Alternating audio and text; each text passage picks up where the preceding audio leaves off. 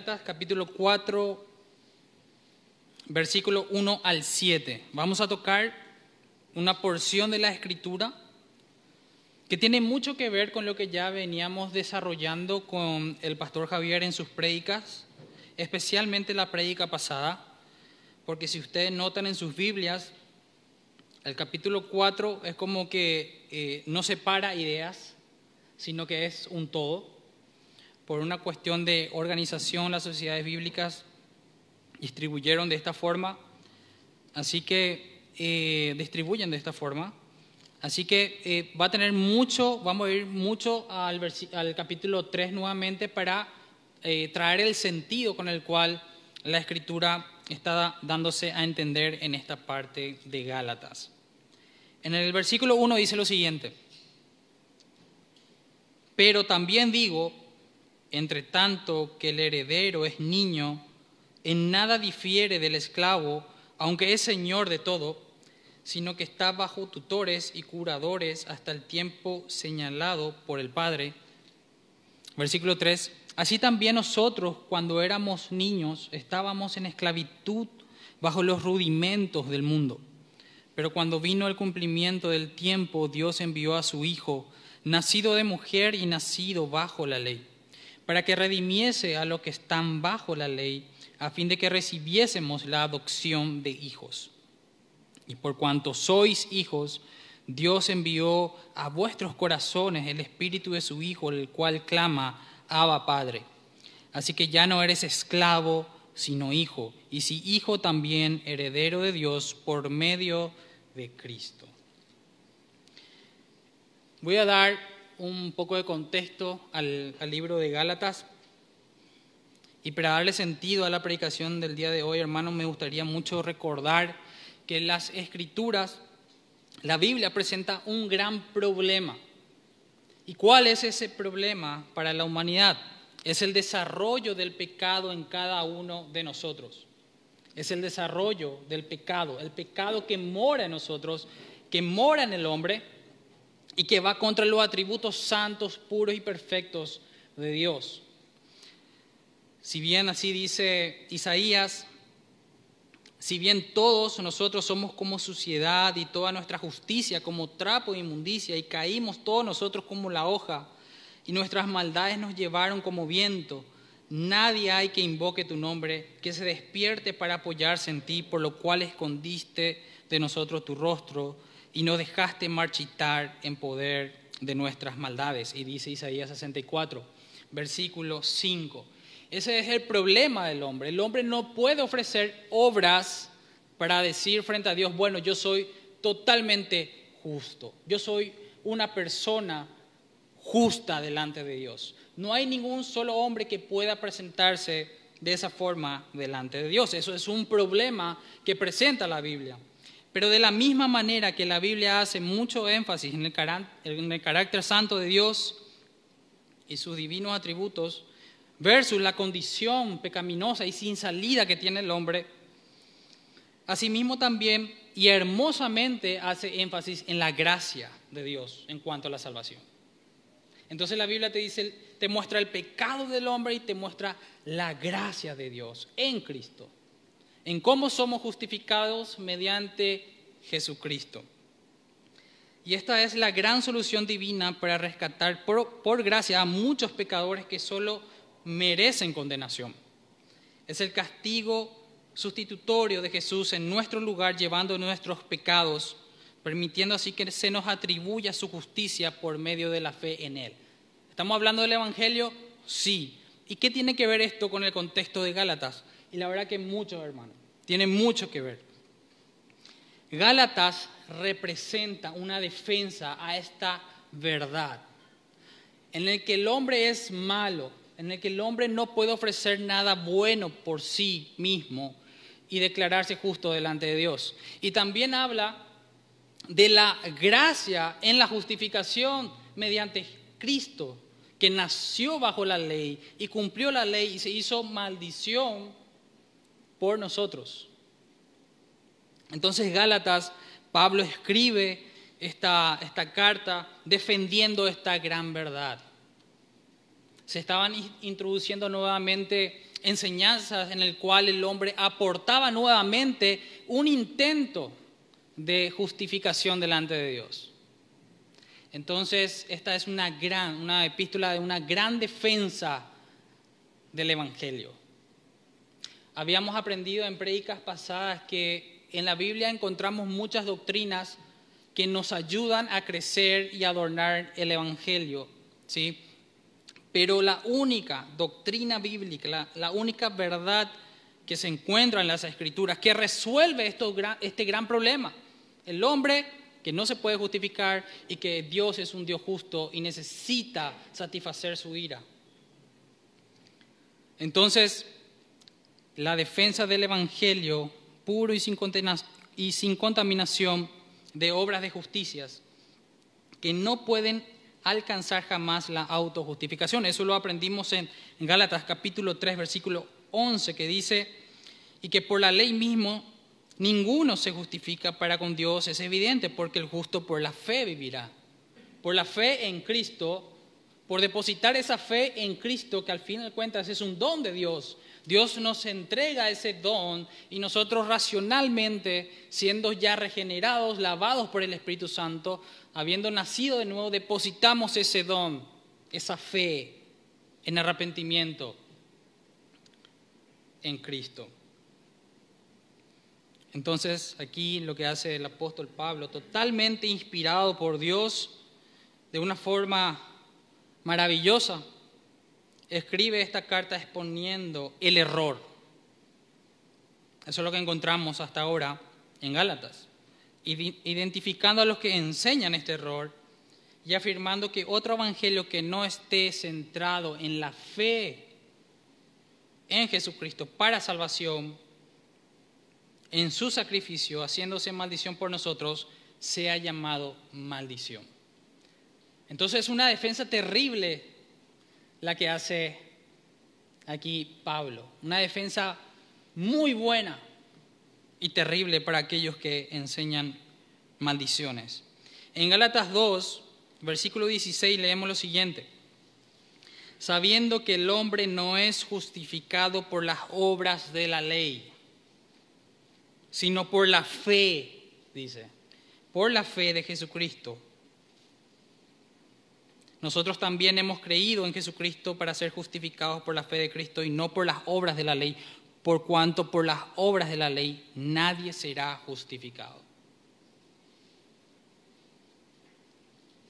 Qué duro golpe justamente, ¿verdad?, a los que enseñan de repente que hay algo bueno en nosotros, por eso Dios nos elige.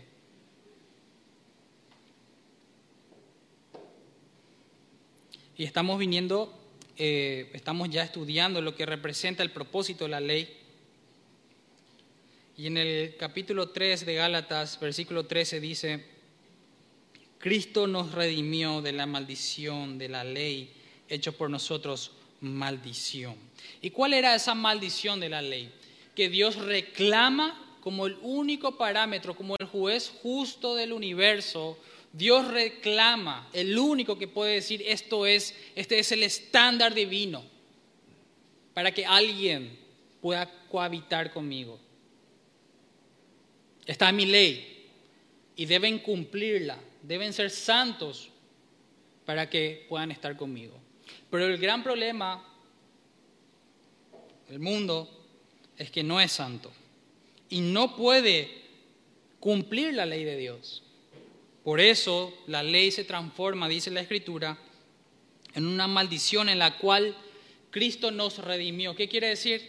Pagó un precio para nuestra liberación, nos redime, nos libera por un precio. Eso significa redención.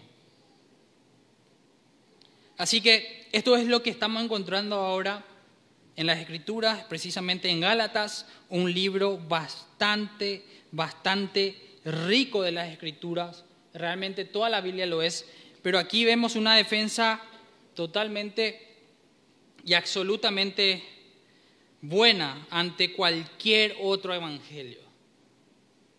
Si hoy Pablo estuviera viviendo entre nosotros, qué pocos amigos tendría, ¿verdad?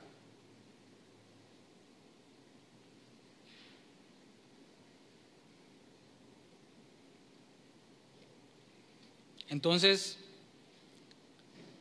esto es el contexto de Gálatas. La defensa del hermoso evangelio del Señor Jesucristo. De esa verdad que iba a ser revelada. De esa simiente que fue prometida.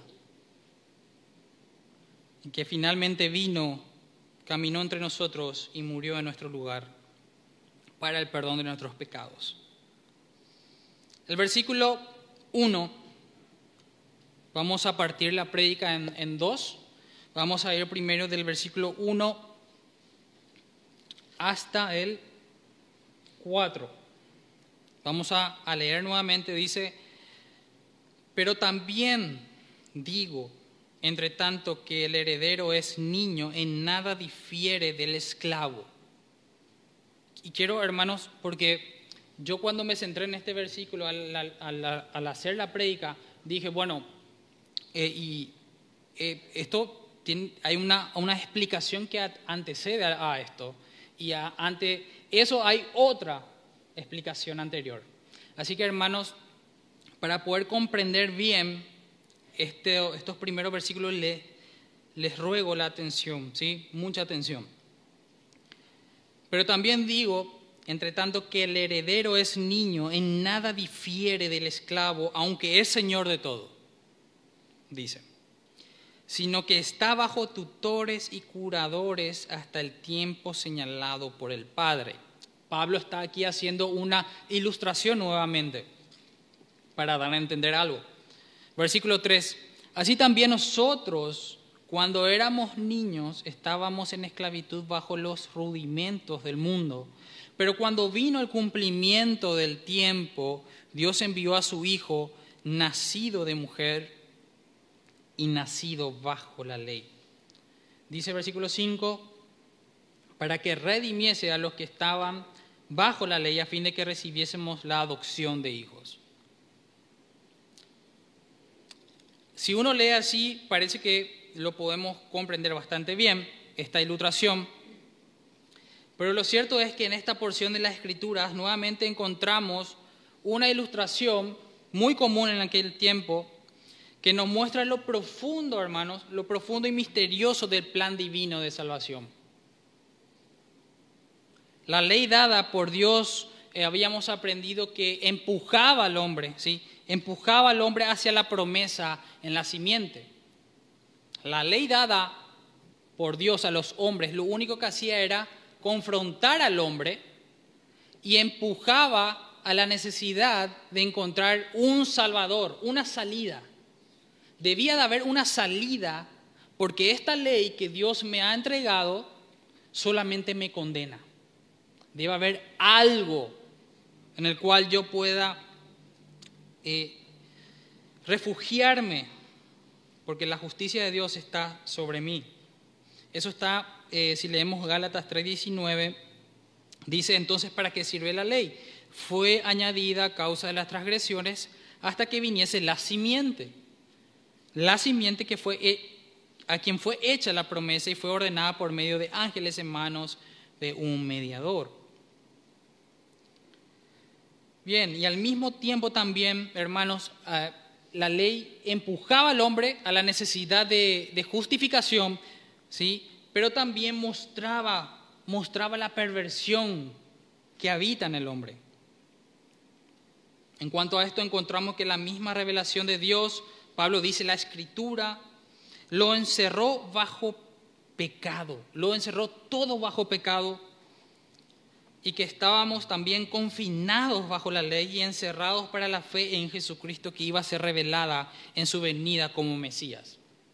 Eso dice, en el versículo 22 dice, mas la Escritura lo encerró todo bajo pecado para que la promesa que es por la fe en Jesucristo fuese dada a los creyentes. Pero antes que viniese la fe estábamos confinados bajo la ley. Y aquí es como que entendemos, pero de repente no podemos conectar todo que es lo que está diciendo Pablo. ¿Cómo es una buena forma de comprender esto, de que la Escritura lo encerró todo bajo pecado? ¿Qué realmente significa eso? ¿Y qué significa que hasta que Jesús viniese, todo estaba bajo la ley, confinado, encerrado? ¿Qué significa eso? ¿Cómo yo puedo comprender eso? Y una muy buena forma de comprender esto haciendo una pregunta. Una pregunta bastante importante. ¿Cómo se salvaba una persona en el Antiguo Testamento? Si ellos estaban solamente bajo la ley. Después vino Cristo y allí se cumplió la ley en Él. Y allí Él otorga la justificación para los demás que vienen a Él. Y la respuesta es sencilla, hermano. De la misma manera en la que fuimos salvos todos nosotros. Por gracia, por medio de la fe en Cristo. Entiéndase que cuando decimos fe en Jesucristo estamos hablando de la comprensión de pecado. Debe haber una comprensión de pecado. De la condenación, por supuesto, de la ley. ¿Qué representa la ley? Y que no podemos cumplir para salvarnos, y por supuesto de la justicia de Dios que se asoma con un castigo eterno. Eso significa tener fe en Jesucristo y creer en su Evangelio. Tener la comprensión de pecado, de la necesidad de un Salvador, de la condenación, de la justicia de Dios, del arrepentimiento.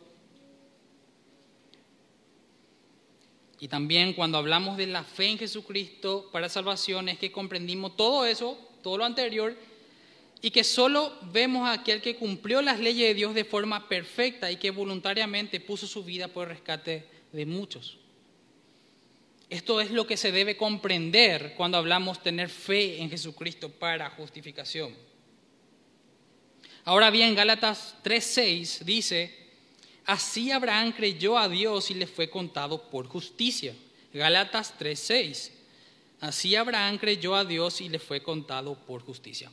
Estamos armando una estructura de comprensión para después desarrollar lo que está diciendo el versículo 1 del capítulo 4.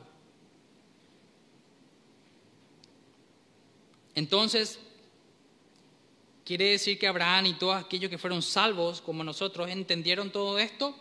Y la respuesta es que sí, porque aquí dice, Abraham creyó a Dios y le fue contado por justicia. En otras palabras, fue declarado justo delante de Dios. Pero estamos construyendo la idea de que nadie puede presentarse ante Dios justo por sus propios méritos. Nadie es bueno. Entonces, ¿cómo aquí la Escritura dice que Abraham, que vivió mucho antes que Jesucristo, fue justificado? Eso es lo que nos está diciendo. De hecho, es llamado el padre de la fe. En el caso específico de Abraham, él creyó en la promesa de la simiente que saldría de su pueblo y que algún día vendría a efectuar el pago de sus pecados, siendo bendición no solo para él, sino para muchas naciones. Pueden anotar, hermanos, Génesis 15:6 y Génesis 22:18. Él creyó no solamente que iba a tener un hijo físicamente, sino que lo que iba a venir de su descendencia sería una simiente, un hombre que saldría de su pueblo y que iba a ser de bendición. ¿Sí? Iba a ser bendición para muchas naciones. Pero él también comprendió que iba a ser bendición para él. Vamos a Juan para comprender un poco esto. De hecho, que Abraham, mientras busca, Juan capítulo 8, versículos 56 al 58. Y de hecho, que Abraham también experimentó el gozo de la salvación.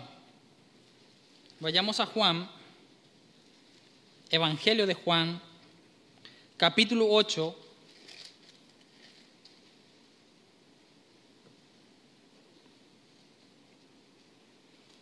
Versículo 56 al 58. Juan, capítulo 8, versículo 56 al 58. Y dice: Abraham vuestro padre se gozó de que había de ver mi día, y lo vio y se gozó, dijo Jesús.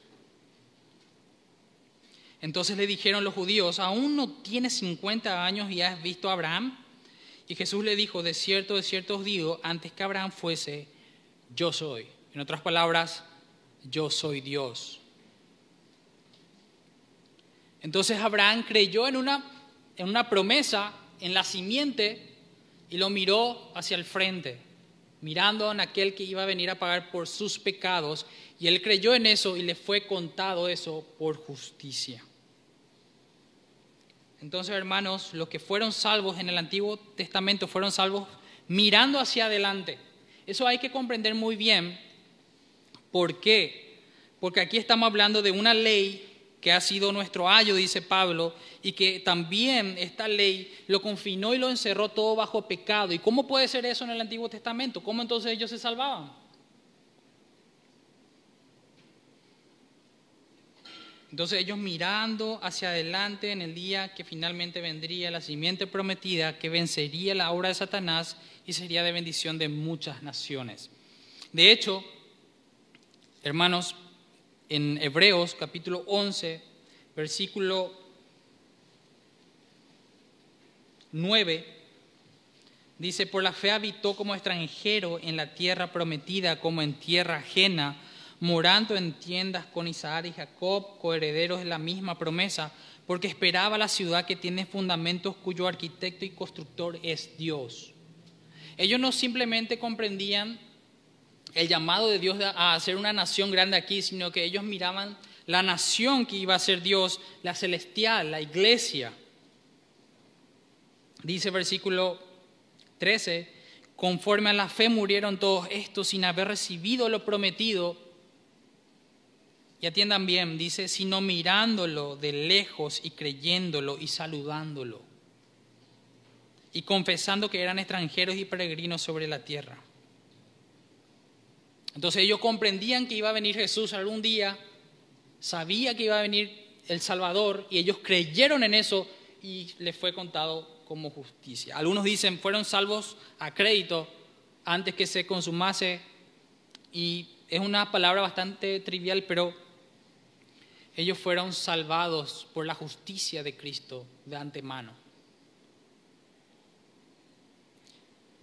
Y también hay un versículo muy interesante en Lucas, capítulo 2, versículo 21. Como muchos santos esperaban este día, ¿sí? Lucas, capítulo 2, versículo 21.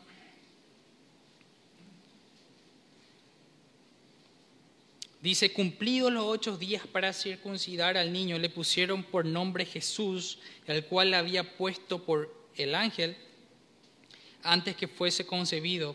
Y cuando se cumplieron los días de la purificación de ellos, conforme a la ley de Moisés, le trajeron a Jerusalén para presentarle al Señor, como está escrito en la ley del Señor: todo varón que abriere la matriz será llamado santo al Señor. Versículo 24, y para ofrecer conforme a lo que se dice en la ley del Señor, un par de tórtolas o 2 palominos. Versículo 25, y aquí había en Jerusalén un hombre llamado Simeón. Y este hombre justo y piadoso esperaba la consolación de Israel, y el Espíritu Santo estaba sobre él. Versículo 26, y le había sido revelado por el Espíritu Santo que no vería la muerte antes que viese al ungido del Señor. Y movido por el Espíritu vino al templo, y cuando los padres del niño Jesús lo trajeron al templo para hacer por él conforme al rito de la ley, él le tomó en sus brazos y bendijo a Dios diciendo: ahora, Señor, despides a tu siervo en paz conforme a tu palabra, porque han visto mis ojos tu salvación, lo cual has preparado en presencia de todos los pueblos, luz para revelación a los gentiles y gloria de tu pueblo Israel. Entonces había muchas personas que esperaban la llegada del Señor. Y dice, lo interesante aquí en el versículo 25 es lo siguiente: esperaba la consolación de Israel. Muchos en Israel esperaban un líder político, militar, pero él realmente esperaba a aquel Mesías bíblico. Y era justo, él creyó en la promesa y le fue justificado. Es más, Dios le dio la gracia de la revelación de que no vas a morir hasta que veas a tu Salvador, hasta que finalmente lo tuvo en sus brazos como un bebé. Este es mi Salvador, este es Dios. Y dice, ahora Señor, despides a tu siervo en paz conforme a tu palabra, porque han visto mis ojos tu salvación. Entonces fueron, él creyó de antemano en la promesa y fue salvo por los méritos de ese niño.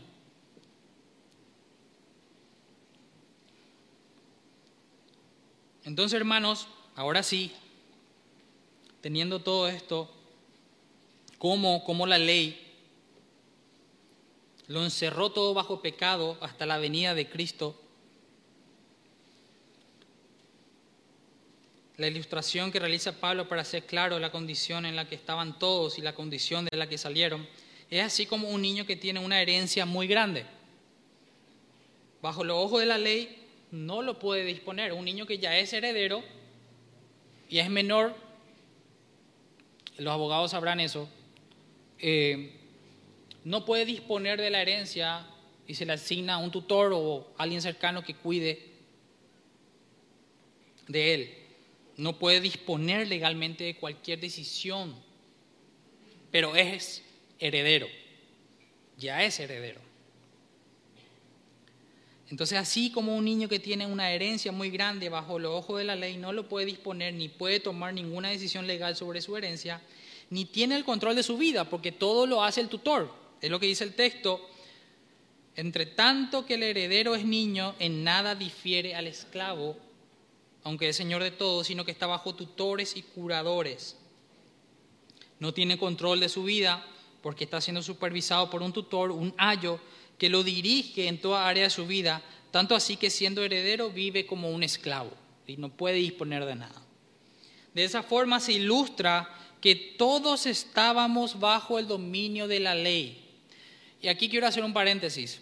En un sentido de la historia bíblica, desde que Adán cayó y la ley fue entregada posteriormente a Moisés, la ley ha sido para el pueblo de Dios, Israel, era como lo dije, un peso que lo llevaba a buscar una salvación. De hecho, la ley ceremonial ocurría todo el tiempo en que uno pecaba, ¿sí? El pueblo pecaba y había un día, el día de la expiación, donde cada pecado del pueblo se le iba atribuido a 2 machos cabríos, y así el pueblo se justificaba. De hecho, la ley de Dios le llevaba a pensar que cada persona en Israel era culpable.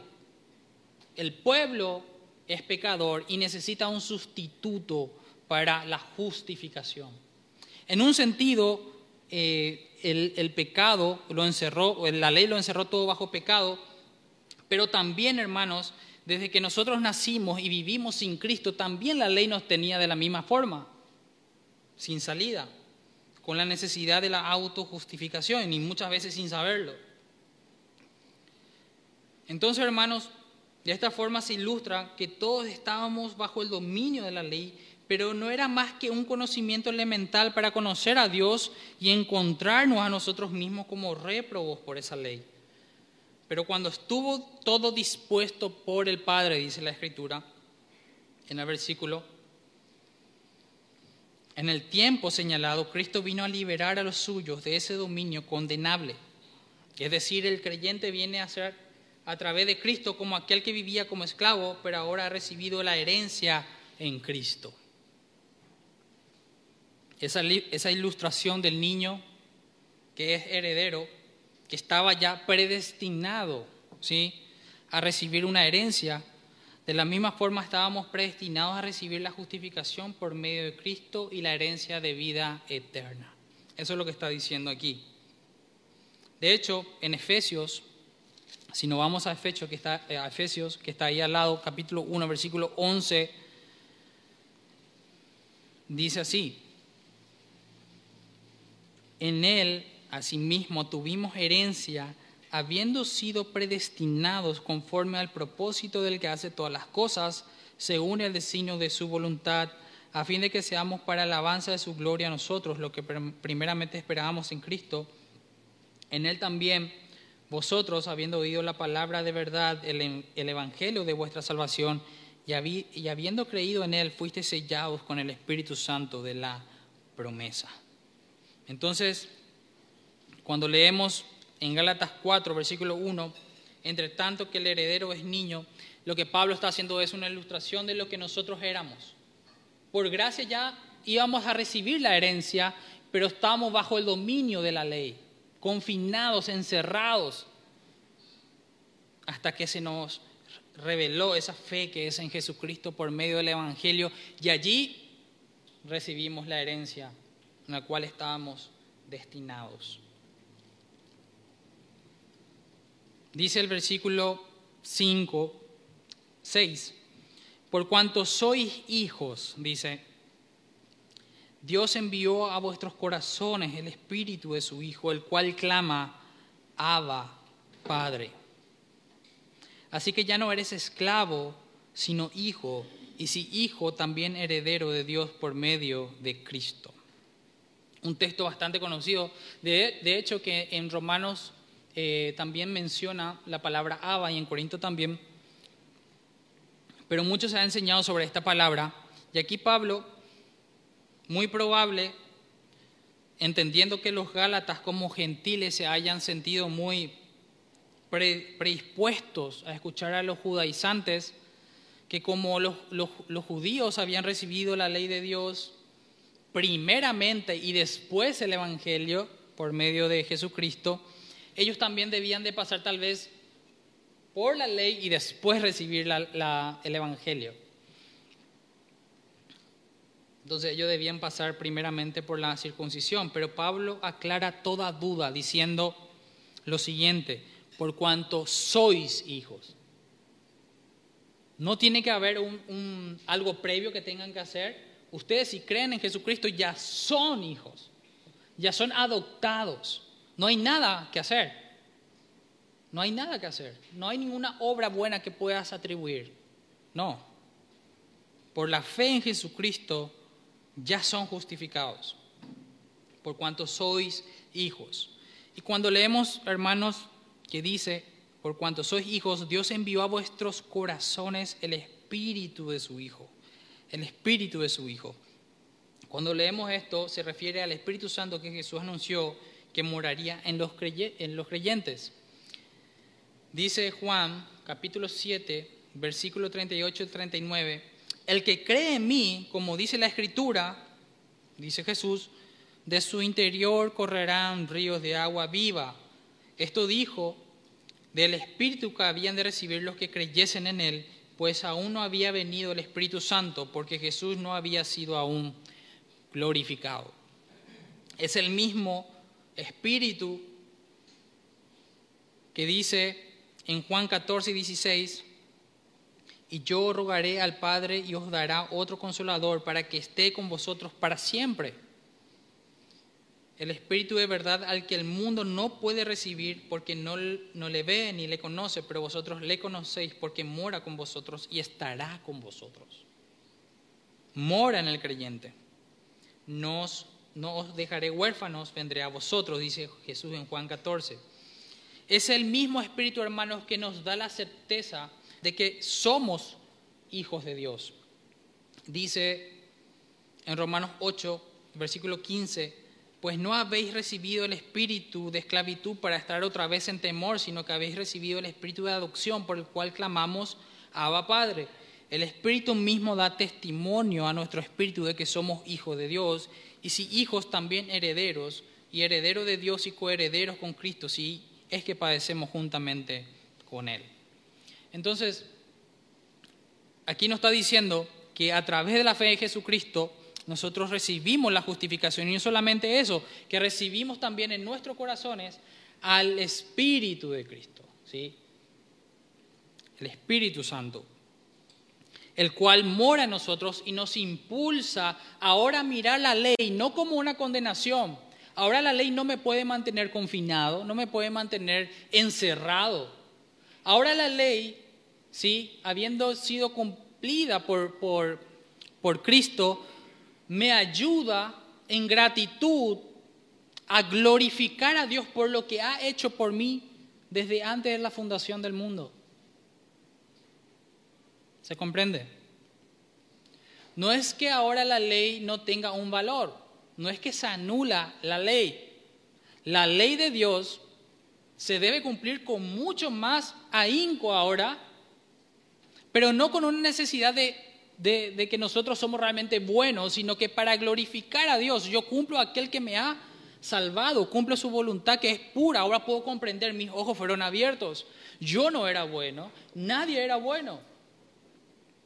Mis pecados fueron expuestos por la ley santa, justa y perfecta de Dios, y yo me vi sin salida y se me presentó a Jesucristo, donde yo conocí que cumplió por mí lo que yo no podía. Entonces yo ahí abrazo a mi Salvador, corro a sus brazos. Y viendo esta gracia, como dice la Escritura, las riquezas de la gracia que es en Cristo Jesús. Muchas veces leemos simplemente de pasada, pero es lo que significa, hermanos, la riqueza de la gracia que es en Cristo Jesús. Dios haciéndose hombre, humillándose a sí mismo, Filipenses 2, tomando obedientemente los mandamientos de Dios hasta la muerte y muerte de cruz, sufriendo la ira de Dios que iba dirigida a todos nosotros. Yo respondo a esa ley con deleite y voy a glorificar a Dios mediante su ley. Sé que la ley no me salvó y nunca me pudo salvar, lo hizo Jesucristo, pero la ley de Dios es una guía para mí, para mi santificación, para glorificar a Dios.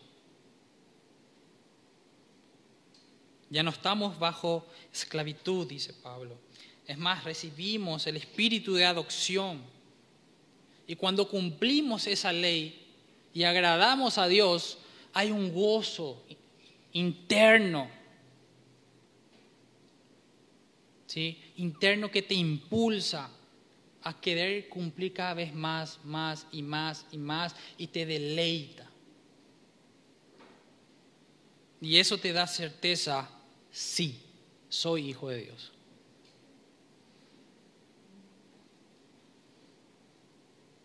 ¿Cómo es eso que el Espíritu da testimonio a nuestro espíritu de que somos hijos de Dios? ¿Cómo? Y es eso, hermano. Vivir el Evangelio, cumplir la ley de Dios y Dios mismo con su Espíritu te nutre. No hay secretos, no hay ninguna fórmula mágica.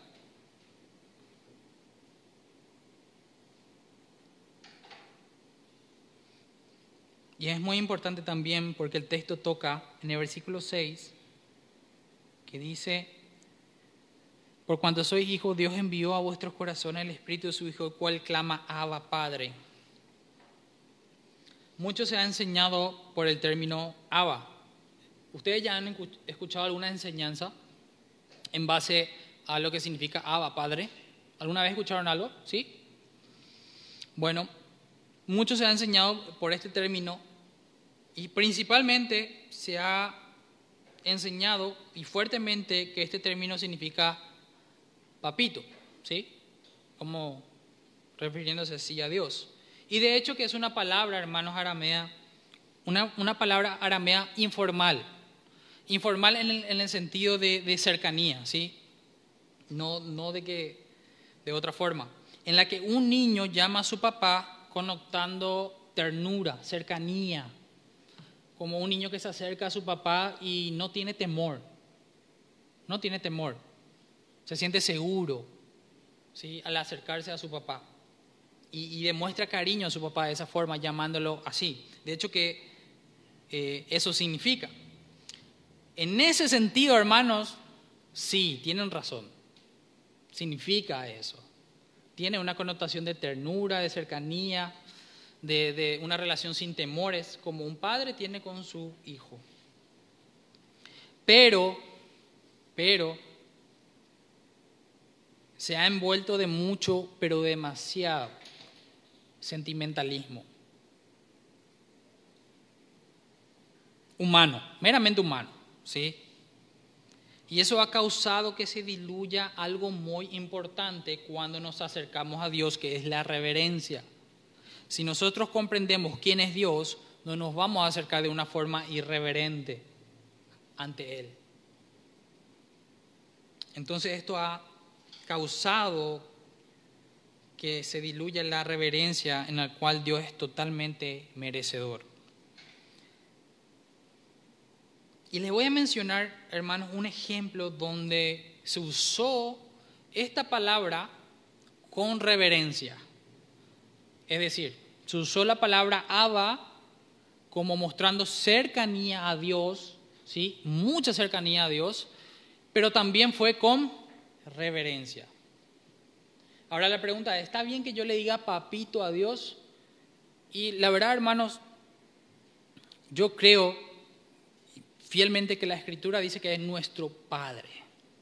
Pero mentalmente, la persona, el ser humano, al referirse a Dios como papito o papi, es como que mental, inconscientemente queremos bajarlo como la relación que tenemos con nuestro padre. Yo le digo a mi papá, papi, le digo, hola papi, ¿cómo estás?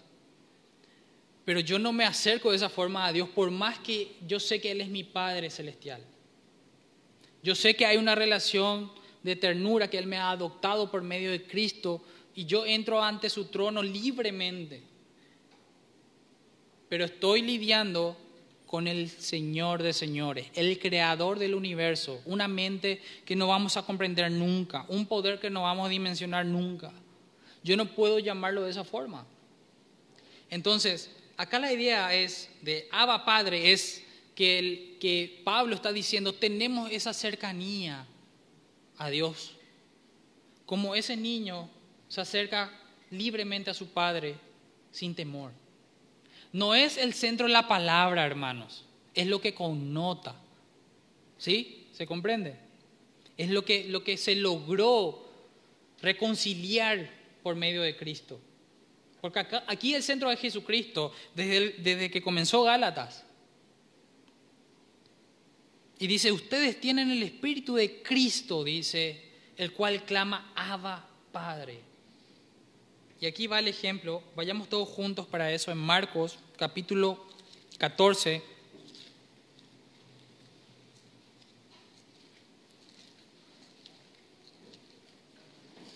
Versículo 36. Donde se usó esta palabra, pero con reverencia.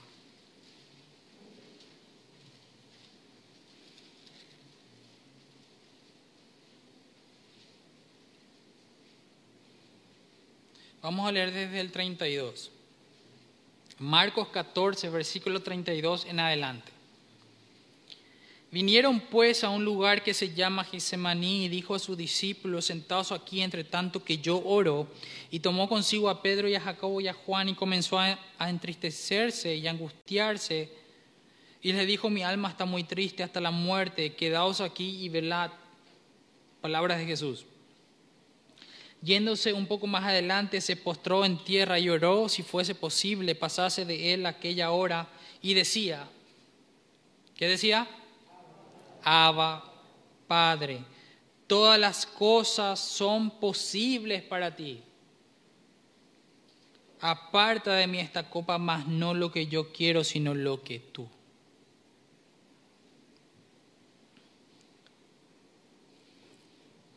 ¿Se dan cuenta, hermanos?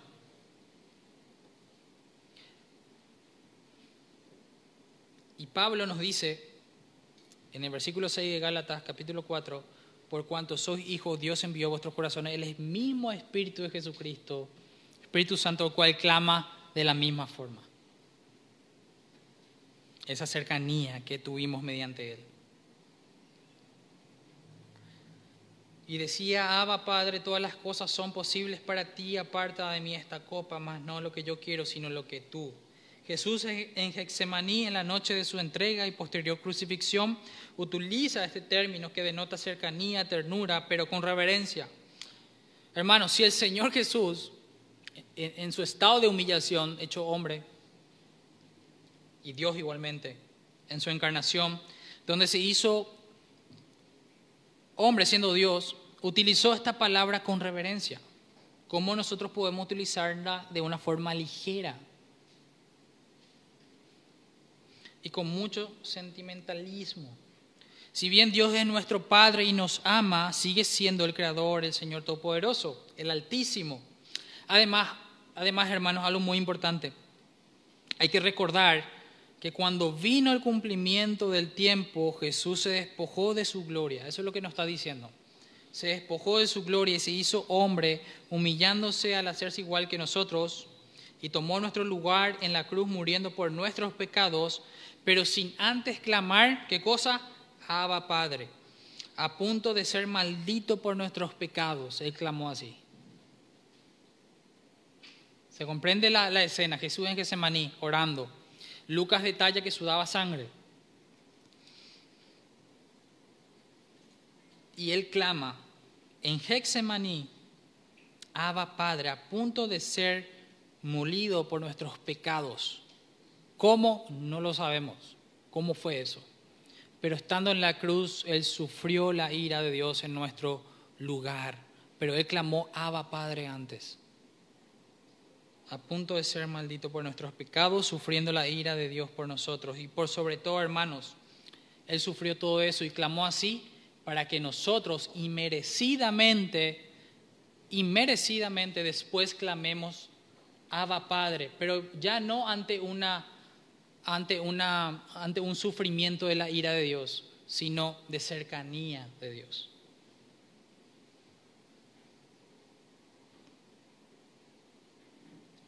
Cristo, en su contexto en Getsemaní, clama de esta forma porque él sabe lo que va a sufrir. No son los clavos ni los azotes como te quieren dar a entender las películas en Semana Santa. No era eso. Era la ira de Dios la que le hacía sudar sangre y estar angustiado hasta la muerte. Y él fue a la cruz y clamando en ese contexto, Abba Padre, por favor, si hay otra manera de que esto se solucione. ¿Qué dijimos al inicio, hermanos? ¿Cuál es el gran problema de la Biblia? La culpabilidad del hombre y la justicia de Dios. El pecado del hombre, ¿sí? Y la santidad de Dios. La única forma de resolver esto y satisfacer la ira de Dios era por medio de un mediador, y no debía ser un hombre, pero no cualquier hombre puede soportar la ira de Dios, debía ser alguien divino, y Jesús de una forma que no sabemos en la eternidad, él dice sí, cuando llegue el cumplimiento del tiempo yo iré. Y vino y clamó, estando ahí ya a punto del desenlace final, Abba Padre, por favor, si hay otra manera de que esta copa no caiga, pero que se haga como tú lo decidiste. Y a través de lo que ocurrió en la cruz, hermanos, nosotros clamamos, Abba Padre, en cercanía, en comunión total, en reconciliación con Dios, pero ya no en el mismo contexto que Jesús, que era la de sufrir la ira de Dios.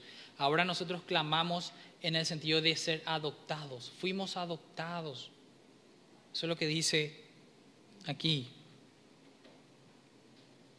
Y por cuanto sois hijos, dice. Así que ya no eres esclavo, sino hijo, te dice la Escritura. Y si hijo también, heredero de Dios por medio de Cristo. Así que, hermanos, tenemos mucho por agradecer a Dios constantemente por medio de Él, de su Hijo.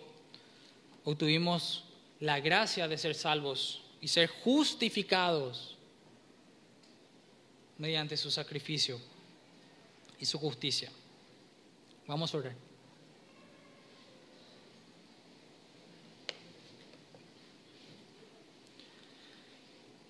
Padre Santo, te doy toda la gloria en esta hora. Gracias, Señor, porque mediante el sacrificio de Cristo nosotros obtuvimos la justificación, Señor, por sus méritos, por su justicia. Te damos la gloria, Padre, porque vimos tu gran amor en Él. Nos amaste, dice la palabra, antes de la fundación del mundo. Y caminamos mucho tiempo, Señor, bajo los rudimentos de este mundo y bajo la ley que nos exigía, Padre, una perfección ante ti que no podíamos cumplir. Pero encontramos, Señor, en tu santo evangelio a nuestro Salvador, la noticia de que nuestro Salvador ya ha pagado por nuestros pecados y en Él tenemos vida eterna y reconciliación. Te damos toda la gloria a ti, Señor, por esta salvación tan grande y merecida que nos regalaste. Gracias por el Espíritu Santo que mora en nosotros y nos empuja, Señor, a parecernos cada día más a nuestro Señor, a guardar sus mandamientos. Te pido, Padre, que nuestra congregación y cada uno de los hermanos no apague, Señor, al Espíritu Santo, sino que se acerque a ti, como dice Santiago, y tú, Señor, te acercarás a nosotros. Gracias, Padre, porque tú eres nuestro todo, nuestra torre fuerte, nuestro castillo, nuestra salvación. Y te damos gloria por eso, Señor. Gracias, Señor, por tu evangelio. En el nombre de nuestro Señor Jesucristo. Amén.